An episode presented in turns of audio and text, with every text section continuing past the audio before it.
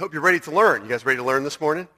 Grow closer to Jesus and see his goodness and how his word is always a better word. That's what we're going to see this morning. We're working our way through the characters, the law, the institutions, and the miracles. And there are lots of miracles, right? After the Exodus. From Exodus 14, chapter 14 through chapter 40, to the end of the book of Exodus.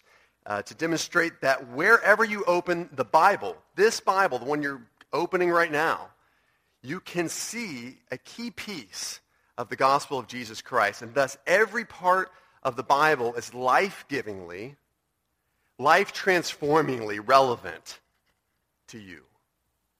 Because it has the words of eternal life in all of it. We summarized the gospel last week. I'll do it again here in four pieces.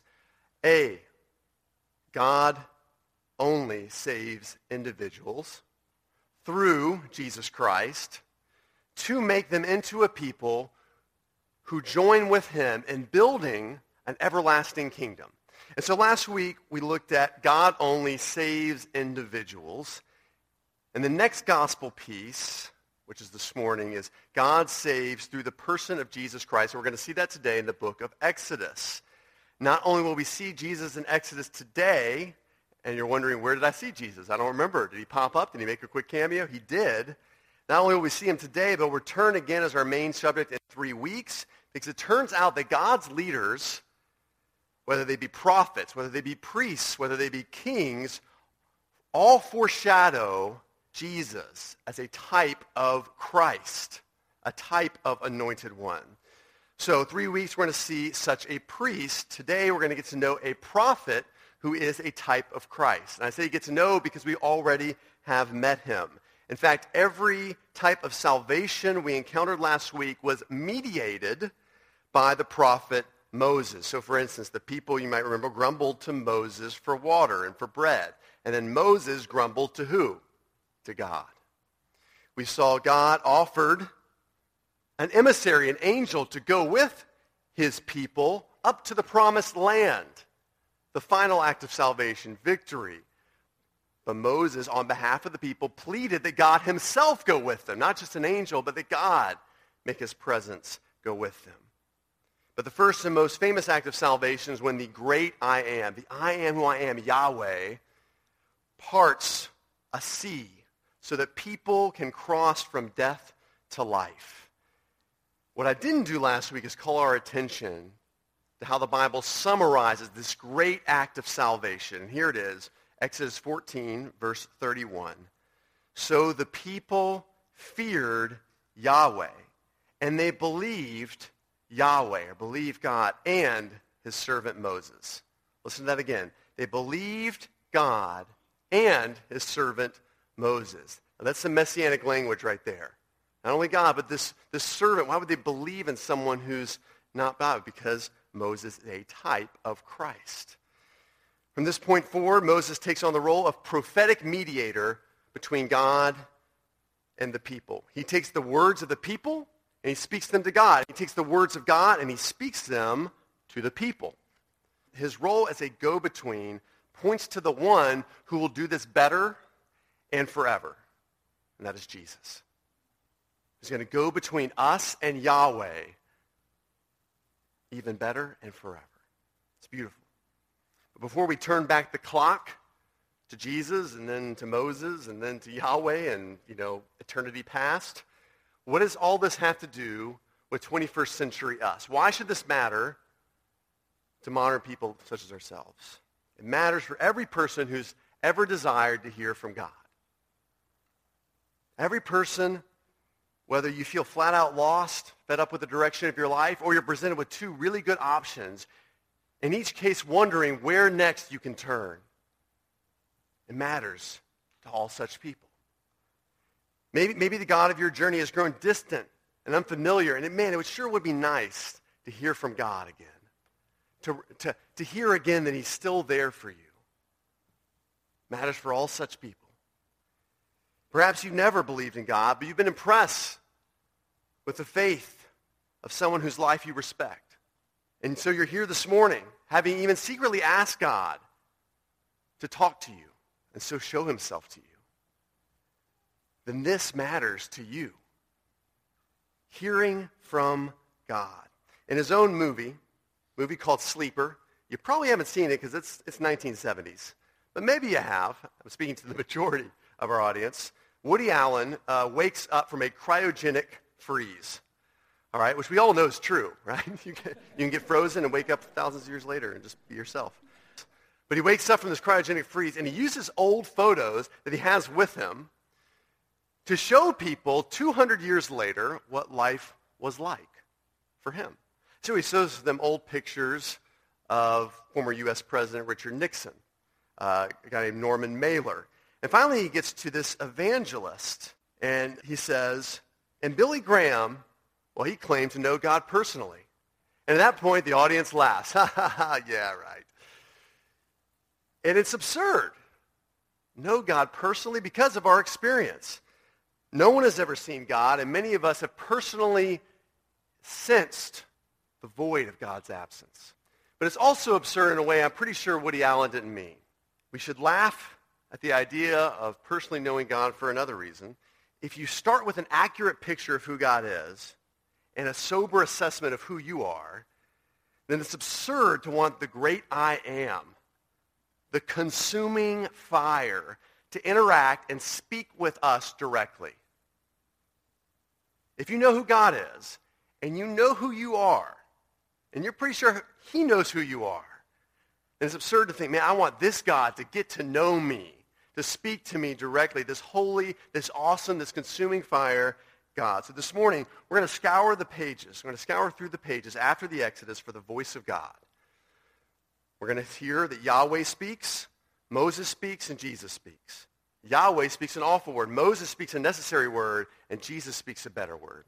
So first, Yahweh speaks, and we cannot bear it. Yahweh speaks, and we cannot bear it. Yahweh's wilderness people in the 13th century BC had an accurate picture of God and a sober assessment of themselves. And so they did not wish to hear from God. And God warned them, don't come near me. Wait a minute. That sounds so different than the God maybe you've heard of. That sounds so different from the God who is supposed to be loved, the gentleman of heaven, heaven's sweetheart, that God. But let's listen what we hear in Exodus 19, verse 17. Listen to the accounts preceding and following the giving of the Ten Commandments, all right? First of all, chapter 19, starting in verse 17. Then Moses brought the people out of the camp to meet God, all right? God, the people, people, God. All right, here comes the introductions. They took their stand at the foot of the mountain. Now, Mount Sinai was wrapped in smoke because the Lord had descended on it in fire. Okay, kind of an intimidating introduction so far, right? The smoke of it went up like the smoke of a kiln, and the whole mountain trembled greatly. So you got earthquakes, fire, smoke so far. And as the sound of the trumpet grew louder and louder, Moses spoke, and the Lord answered him in thunder. The Lord came down on Mount Sinai to the top of the mountain. And the Lord called Moses to the top of the mountain, and Moses went up. And the Lord said to Moses, Go down and warn the people, lest they break through to me, to look, and many of them perish. And let the priests who come near to the Lord consecrate themselves, lest the Lord break out against them. And Moses said to the Lord, The people cannot come up to Mount Sinai, for you yourself warned us, saying, Set limits around the mountain and consecrate it. And the Lord said to him, Go down and come up, bringing Aaron with you, but basically nobody else. But do not let the priests, the people, break through to come up to the Lord, lest again he break out against them. So Moses went down to the people and he told them. Then we get the Ten Commandments, which is going to get its own sermon next week. All right, then skip ahead to chapter 20, verse 22. Or excuse me, verse 18. Chapter 20, verse 18. And when all the people saw the thunder, here we go again with thunder, flashes of lightning, sound of the trumpet, mountain smoking, the people were afraid and trembled. They stood far away. And they said to Moses, you can imagine them shouting this to Moses, hey Moses, we're way over here now. We just want to tell you this. Please, you speak to us and we will listen, but do not let God speak to us, lest we die. Moses said to the people, Do not fear, for God has come to test you, that the fear of him may be before you, that you may not sin. And the people stood still far off while Moses drew near to the thick darkness where God was. Here we go, God's word. We see here the tension, don't we? There's this tension. I, I hope you sensed it between the holiness, the otherness of God, and love, a tender love, a wanting to be near enough, but not so near that he will consume them. There's this tension of wanting to relate to his people, but also recognizing those people are sinful. It's summarized beautifully, isn't it? In chapter 20, verse 20. Look at that again. Do not fear. Hey, guys, do not fear. So that fear may be before you. It's like, well, wait a minute. Which is it? There's this tension in God himself. First, we see that Yahweh speaks an awful word. An awful word, right? And that's what that word literally means. We've come to think of it as only bad, but it also means great and potentially terrible. An awful word. The trumpet or shofar call comes straight from God, but not to summon his people as it normally came. All the people come, but notice Yahweh only answers Moses. He only then calls Moses. He only then lets Moses go up to the mountaintop to hear from him. The first thing that God wants to say to Moses is, hey, look, man, warn the people against approaching me. Now, what have we heard so far from such people? We've heard them grumble. We've heard them doubt. We've heard them stubbornly disagree with God, all of which is evidence of the big no in our heart towards God called sin. It's that I want to lead my own life. I want to do things my way. I believe my way is better than your way. That is sin in a nutshell. So God here and saying, don't let the people come close to me, is he's not being grumpy. He's not also giving an I told you so, like, see, I told you, you were stubborn, this is going to happen. That's not God's attitude towards his people. His very person, guys, cannot tolerate sin. It cannot tolerate imperfection. It cannot tolerate rebellion. It's like wood getting too close to a fire, right? When we were kids, we shot bottle rockets away from our wooden house. Why? Because we knew we were rebellious, but we're not going to do it near the house, right? Fire and timber. That's why when we bought our first home, Katie and I did, also a wooden home, we put the fire pit to roast marshmallows and that sort of thing 75 feet away. 70 feet away because if one ember, right, touched one splinter on our home, whoosh, the whole structure could be consumed. Like that 75-foot barrier, which people advised us to erect, God says, set limits around this mountain because if fire and thunder and lightning meets the weakness of timber, the earthen vessel, whoosh, like that. So he must justly consume sin because it can't be near his person. But he can't do so without also consuming us. And that's a problem. So he can't be near us because sin has infected every part of us. It's nice, not as if we can say, but God, love this part of me. It's good. It's affected our hands. It's affected our, our sight, our smell, our minds, our heart, our motives, our thoughts, our intentions, every part of who we are. God is warning his people here, now, 13th, 12th century, through the doctrine of wrath, which, by the way, not ranked as the most popular doctrine in the church, all right? Right? I don't know how many of you guys have thought to yourself, man, I'm going excited to go to church today. I'm getting in the car. I'm, I, man, I hope today pastor preaches on the doctrine of wrath. Just bring it. I want to hear something like that. Consuming fire, potential death It's not popular. There's one writer I read this week, very humorously put it. I want to share this with you guys. Most preachers today treat the biblical doctrine of wrath very much as the Victorians treated sex. It's there, but must never be talked about because it is in some undefined way shameful. We don't talk about it. We, we, we don't acknowledge that it's happening. We don't acknowledge that it's real. And still today, we do that with wrath, the just wrath of God. Wrath is shameful because I think for us, we think of it in the same way, think of human anger because of our experience and how we use human anger, right? As payback when someone doesn't treat us how we feel we deserve to be treated. So what do we sometimes give them? It boils up. We give them wrath. We, get we use anger as a tool to get our own way. Sometimes it happens in friendships or marriages. You bring out the wrath so you know that person just wants peace, so they'll back down.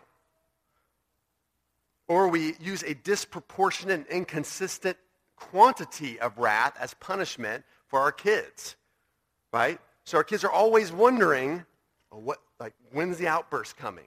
When, and, and they learn to hate that. But that is not God's wrath. One of my favorite theologians, a guy named John Stott, great pastor as well, who passed away a couple years ago, said it this way. He says, God's wrath does not mean that he's likely to fly off the handle at the most trivial provocation, right, provoking. Still less that he loses his temper for no apparent reason at all. And that's how we experience anger, right? For there is nothing capricious or arbitrary about the holy God. He's not irascible or malicious, spiteful or vindictive. His anger is neither mysterious or irrational. It's never predictable, but always predictable because it's always provoked by evil and evil alone. God's anger, his wrath, it's a settled, consistent, predictable wrath. You know what he's going to get mad at. It's not, a, it's not a bad temper. It's the fact that his person cannot be around sin. And in many ways, you know that's good for us because there are some seriously sinful people that we know have hurt people incredibly badly their entire lives intentionally, maliciously, pervertedly. Should God just tolerate them in heaven? We would say, no, of course not. Consider, God dished out nine plagues over the series, each over the series of weeks prior to consuming a human being in the book of Exodus. Not only did mercy then precede wrath, but it was predictable, as Stott says. God, through Moses, warned Pharaoh over and over. Here's what's going to happen. Here's what's going to happen. If you don't let us go to the desert and worship, here's what's going to happen. Sixth time, seventh time, eighth time, ninth time It's predictable. When God does speak and execute that last plague, oh boy, it is no doubt awful. That's why some of these movies about Exodus are so helpful. Yes, they have some unbiblical parts, but if you saw the recent movie, Gods and Kings, there's these couple moments in there where Pharaoh, like Pharaoh turns to Moses and he says, what kind of a God do you worship? As he's holding his dead first son in his hand. And Moses oh, can't even say anything. But the people all walk away like, whoa, that really happened. So why then doesn't God break out against people today? Where is his wrath gone? Guys, it is alive and kicking. It just, God just applies it a bit differently. Listen to what the Apostle Paul tells us about God's modern application of wrath in Romans chapter 1, verse 18. Then I'm going to skip to 24 through 28. For the wrath of God is revealed from heaven against all ungodliness and unrighteousness of men who by their unrighteousness suppress the truth. So he's saying wrath of God, it's revealed against people who say, I don't want to have anything to do with you, God. I know you exist. I'm going to live life my own way. He goes on to say in verse 24, Therefore, as people continue to sin, God gave them up to the lusts of their hearts to impurity. I'm going to skip down for time's sake to verse 46. That's the first stage of wrath. The second stage, for this reason, God gave them up to dishonorable passions. That's the second stage of wrath. Third stage, finally, God gave them up just to a twisted a debased mind. So, how might this apply to you or me? Let's ask ourselves the following based here on Romans 1. Number one, do I consistently over pursue the good gifts of God, the natural gifts of God? My job, my money, my friends, sex, do I consistently over pursue those things, over want, over desire those things of my life? Those idols we erect. A good thing, a good gift, we make it into an unnatural thing by how we worship it. If this is what you think about at night, what you wake up to, is the first sign that God may have given you over to his wrath. If this is consuming you, you think about it all the time. As C.S. Lewis once said, there's two kinds of people in this world the people who say, Lord, your will be done. And then the people to whom the Lord says, your will be done. Your will be done. That's fine. You want that? You can have it for the rest of your days into eternity. Second question we can ask ourselves, has my lust for that natural gift become so insatiable now that it's, it's twisted? It's more perverted. We see that in verse 25, right? Then God gave them up to uh, dishonorable passions. Sorry, verse 26. Cutting corners, cutting down people to get to the top of your job. You're so obsessed now with your job that you're cutting corners, you're cutting down people.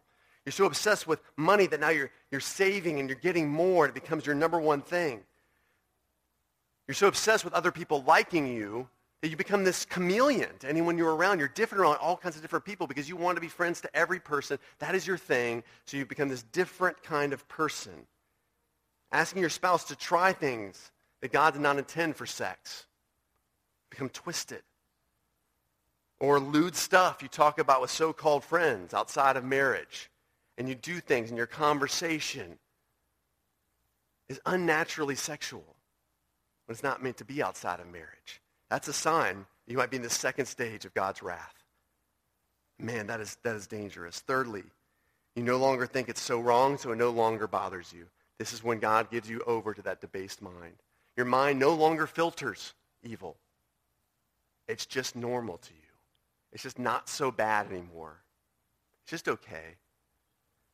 Right? Because God doesn't care. He forgives. Yet even now, even through this sermon and these words, God is trying to use this wrath to warn you. Just as he tried to warn the Israelites through Moses, no closer. You can't bear to hear directly from me. It's a problem. If any of these questions apply to you, please know that there is a tension in heaven between his holiness and his love, between justice and the relationship he wants for you. And we're going to see how that tension is solved soon. And it's glorious.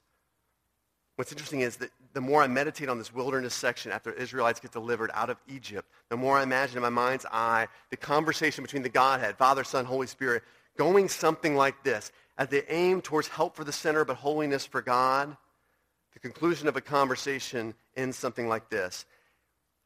We're not yet ready to send Jesus, are we? We're not yet ready to send Jesus and his gospel. Generations need to feel the consistent and desperate weight of sin, lest they think they are different, that they are somehow can overcome this. But because we love them, we'll send Moses and the law, which will point towards Jesus and the gospel. Here's what I mean. If you ask, why didn't God then at this point, if he didn't want to consume the Israelites, just send Jesus? Right? He could have. 1200 BC, why didn't he send Jesus then if it was a problem? Here's why I think. God's people needed centuries of proof that they were no different.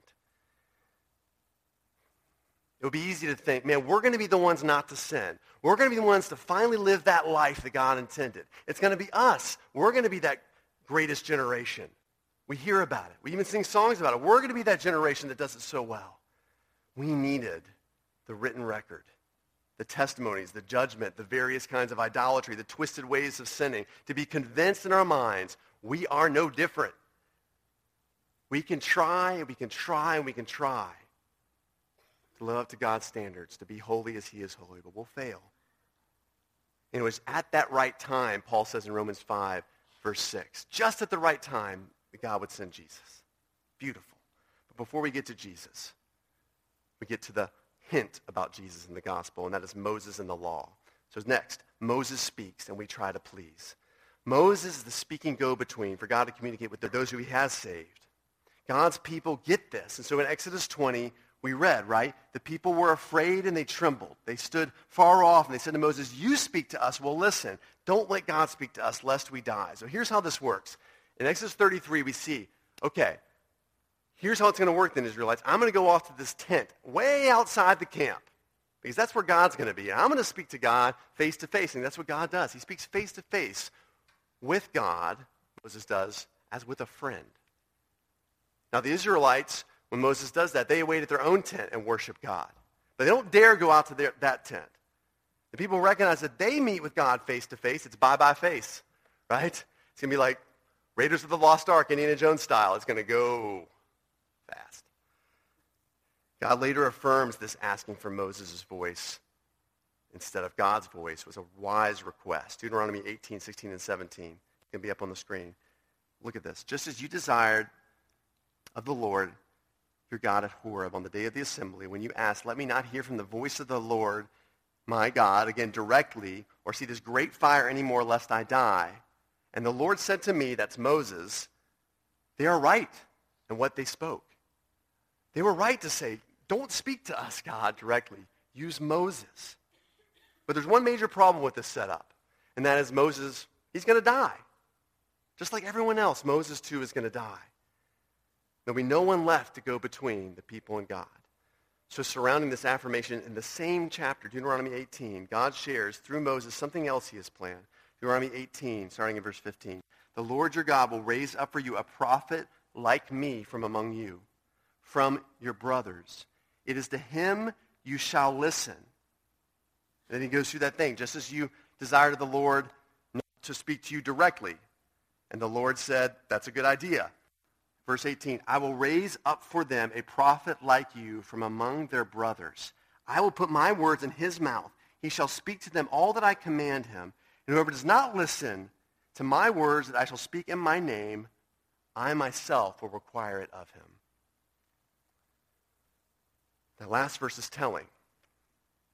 He's saying the person who won't listen to that future prophet, that's Jesus, person who won't listen to Jesus claim, I am the way. Come to the Father through me. Yahweh will require it of him. What is it? Namely, he's going to require all the other words that Jesus lived out. He's going to require that the person do those. Love your enemy. Pray for those who persecute you. Don't get angry, because that means you're murdering somebody. Don't lust after someone, that means you're committing adultery. You have to keep all those commandments unless you hear the message of salvation through Jesus. That is what Moses is predicting here. There will be one after me who will bring a solution to this tension. But in the meantime, Moses speaks the law. The law, which is summarized in the Ten Commandments, but listed in Exodus, all of Exodus, Leviticus, Numbers, Deuteronomy. The law is the father-pleasing response that Moses speaks. The law is what every person tries to do to please God. And it's very natural, by the way. Every kid wants to please their dad, right? When you're a kid, at some point, you make it your aim to please dad. So it's dad who saves his kids from bondage, and he speaks through Moses a list that they can respond with to please him. Some people know the actual law today, summarized in the Ten Commandments, and so they try to please the Judeo-Christian God in that way. So we say, I want to I want to obey you, God. I want to do this.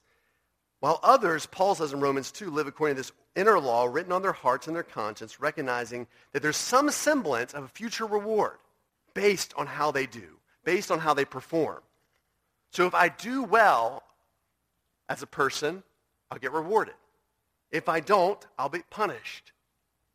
The Bible says God has put that in you, and every person who's made in God, God's image. So you may not say, oh, man, I don't know the Ten Commandments. I never even thought about God before. But you know there's part of you that says, well, I, man, I regret.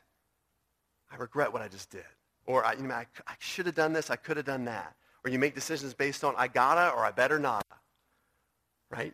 If that's you, that's the law at work in your life that God has put inside of you. Whenever someone holds up a standard and says, be like this, or follow this plan, that's just another version of the law. And the problem is all who try to follow any version of the law fail. So while Yahweh gives us a way to please him, he gave his people a way to please him, ultimately it leads to frustration and failure, which we'll talk about more next week. Thankfully, Jesus speaks a better word. Here's the last part. For those who want to hear directly from God, but you recognize you aren't right with him. For those who even this morning recognize they might be given over to God's wrath. You recognize, man, Ryan, that's me. I barely recognize anymore. I barely feel and sense when I'm doing the wrong thing. For those who tried to please the Father, consciously or subconsciously, by what they do, according to a law, Jesus speaks a better word, friends, a better word. Jesus, Jesus' news speaks a better word than the law. Jesus' news speaks a better word than the law. When John is introducing this person of Jesus in the New Testament, he says this, John 1.17, the law was given through Moses, which we learned, right? Grace and truth come through Jesus Christ. Through Moses, the way to please the Father wasn't complete, was it? It wasn't fully true in the sense that no one could do it. Through Jesus, the way to please the Father is completed by way of gift because Jesus has done it for us. Anyone might have the gift, and that is good news. So through Moses, no one could do it. Through Jesus, anyone could have it. It's fulfilled. It's fully true. So grace and truth through Jesus. Trusting that Jesus has done the law freely and for you is the Father-pleasing response that he requires. That's all. So you have two choices then to please Heavenly Father. Jesus believing or law keeping. Your performance or Jesus' performance. That's it. So Jesus' news speaks a better word than the law. Jesus' blood speaks a better word than wrath. That's a direct line, by the way, from Hebrews 12, 24, spoken in reference to another type of Christ whose unjust murder deserves a just punishment. It's interesting, if you guys look at the life of Moses a little more closely, you'll see very, two very distinct times when Moses bears the blame for God's people. Even though he didn't deserve it, Moses bears the blame for his people. The first is in Exodus 14, when Moses is blamed for the people's sin, even though he didn't complain to God. God says, why have you sinned? You did it. And Moses just receives it. The next time, he bears the blame voluntarily. He actually steps forward and says, I'll take it. It's the day after the golden calf incident. Exodus 32, I'm going to read this for you. The next day Moses said to the people, you have sinned a great sin, and now I will go up to the Lord. Perhaps I can make atonement for you. In other words, make you right again with the Lord. So Moses returned to the Lord and said, Alas, this people sinned a great sin. They made for themselves gods of gold. That's a problem, right? God is not made of gold. Now, if you will forgive their sin, but if not, please, Lord, blot me out of your book that you have written. I, I will take on the punishment if you will not forgive them. Now we know who this sounds like, right? But what's interesting is God's presence doesn't come right then. First, it's not until Moses finishes a work, finishes a work of atonement, making up for sin. And the work is, in addition to Moses speaking the words of God, Yahweh gives Moses one grand task to oversee and carry out. It's building this massive tabernacle where Yahweh will choose to dwell with his people. This massive house, okay? At the end of Exodus, there's this amazing line. If you go back and read there, it's short, it's brief, you might overlook it.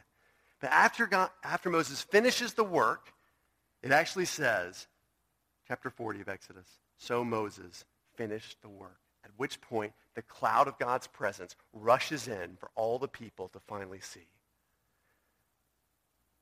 John 19, verse 30. When Jesus had received the sour wine, when he had done the work, he, re- he said, it is finished. He bowed his head and he gave up his spirit. See, guys, Jesus finishes the work of bearing God's wrath, his just punishment, so we never have to. We never have to. He says, it is finished. And it is finished. He lived the perfect life we couldn't, died the death we deserve, so we won't have to bear the wrath of God. Great news. So every week, we are giving you another tool for the toolbox to connect you wherever you turn in this Bible to the gospel of Jesus to help us see that it's all life-transformingly relevant to us. So this week's tool, this week's wherever I open my Bible is this. Ask, where does Jesus speak a better word? Ask yourself the question, when you open this, especially in the Old Testament, I'm reading this, I'm reading the prophets, where does Jesus speak a better word? Every prophet, supremely Moses is a type of Christ. All right? Christ means literally anointed one, doesn't it? What happened in the Old Testament, if you were a leader, you were taken aside and you were anointed with oil, set apart as a leader. Prophets were done, priests, kings, this happened to. But none of these did their job rightly. No prophet always succeeded in speaking the right words. They gave some truth, but not the whole sense. And so we read in the New Testament, long ago and at many times, in many ways, God spoke to our fathers by the prophets, but in these days, he's spoken to us by who? His Son. He speaks the whole glorious, gracious truth. We've already seen this, right? Wherever we hear a prophet remind people to keep God's law, Jesus speaks a better word than the law. Wherever we see the prophets give wrath warnings or explanations for why God's punishing them, Jesus speaks a be- Jesus' blood speaks a better word than wrath. When Yahweh gives potable water or water from a rock, Jesus Christ gives water that wells up to eternal life so someone will never thirst. Maybe you have sought pleasure your whole life through wild living and you don't see any way back to God, how God will be pleased with you. You know what Jesus' word gives you? He speaks a better word through a prodigal son. Or maybe you think, man, I, I can please God and do enough by living a right life, being super religious, do all the right things all the time. Jesus speaks a better word through an elder brother. To those wondering if any voice they hear might be a message from God, Jesus offers to be to them a good shepherd who leads them, and the sheep follow, for they know his voice. Let me close with sharing with you a, profound moment in which I heard Jesus speak a better word. Uh, a relatively tuned in and hip school teacher had overheard me tell a joke to my class that was way over the line. I didn't think he was in the room. It was way over the line. And, I, and he, what he did is after class, he, he took me over to his record or LP collection. If you don't know what those are, they're spinning discs about this big. All right, and you put this pin on them and they play music. Some people think it might be magic. I don't think it is. he pulled this album out and showed it to me, and it was one that was familiar to me. It was Guns N' Roses, Appetite for Destruction. I knew this well. I had this CD, also might be unknown to you, and uh, had Sweet Child of Mine, Paradise City. I don't know if you know these. Anyway, Mr. Rewald then said to me, Mr. Oschlager, you have an appetite for destruction, and it will ruin you. Having warned me about the wrath to come, he offered me a solution of moderation in everything he said, you know, the proverb says, eat only enough honey lest you vomit. So I took that day and I said, I'm going to do that. I'm going to only say certain things in front of certain people. I'm only going to drink in moderation and in front of certain people. I'm only going to do these things in moderation. But you know what, guys? I kept failing and failing. And then Jesus spoke to me this better word. It's from John chapter 6. Listen to it. And then we're going to head directly into worship. Let's stand together. Listen to this better word that Jesus spoke for those of us who have an appetite for destruction. And he said to him, What must we do, Jesus, to be doing the works of God? Jesus answered them, This is the work of God, that you believe in him whom he has sent. Then they said to him, Then what sign do you do that we might believe you? What work do you do? Our fathers ate manna in the wilderness, as it's written in the book of Exodus. He gave them bread from heaven to eat. Jesus said to them, Truly I say to you, it was not Moses who gave you the bread from heaven, but my Father who gives you now the true bread from heaven, right, to satisfy your appetite. For the bread of God is he who comes down from heaven and gives life to the world. They said to him, Sir, give us this bread always. And Jesus said to them, I am the bread of life. Whoever comes to me shall not hunger. Whoever believes in me shall never thirst a better word through knowing King Jesus. Let's sing together.